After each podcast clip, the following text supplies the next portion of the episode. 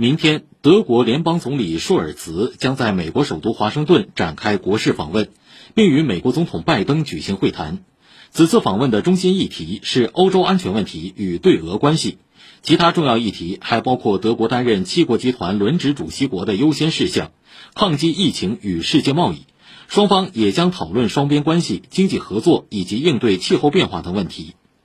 按照计划，结束访美之行后，二月八号到十号，舒尔茨将在柏林与法国、波兰、丹麦、拉脱维亚和爱沙尼亚等国的国家和政府首脑举行会谈。